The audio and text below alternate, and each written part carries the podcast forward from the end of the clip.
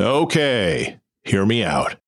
CES, the Consumer Electronics Show, is in full swing in Las Vegas right now. Let's face it, there are a lot of cool things down there that make the news, but are so expensive or in alpha phase that we either won't get our hands on the tech or will not be able to afford the toys. But check out Rabbit and see the link below. What is Rabbit? Why, it is your own personal digital assistant.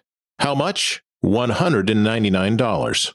The Rabbit R1 with LAM, which stands for Large Action Model, for those keeping count of all those new three letter things that get tossed at us. Rabbit actually developed a model that uses systems like a human would.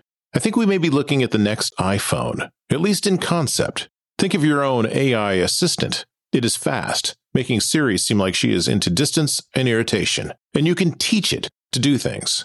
So that manual task of, say, removing a watermark in Photoshop, pushing that mouse around your desk, sipping on a Diet Coke, and even swearing a bit will probably disappear. Think of instructions like go to Photoshop, open it, grab your photos, make a lasso on the watermark, and click, click, click, click.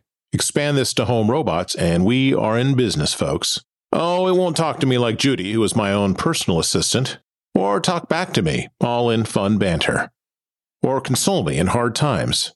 But Rabbit will understand me, at least on a get her done level. So I guess there are limits. ChatGPT, however, seems so yesterday, haha.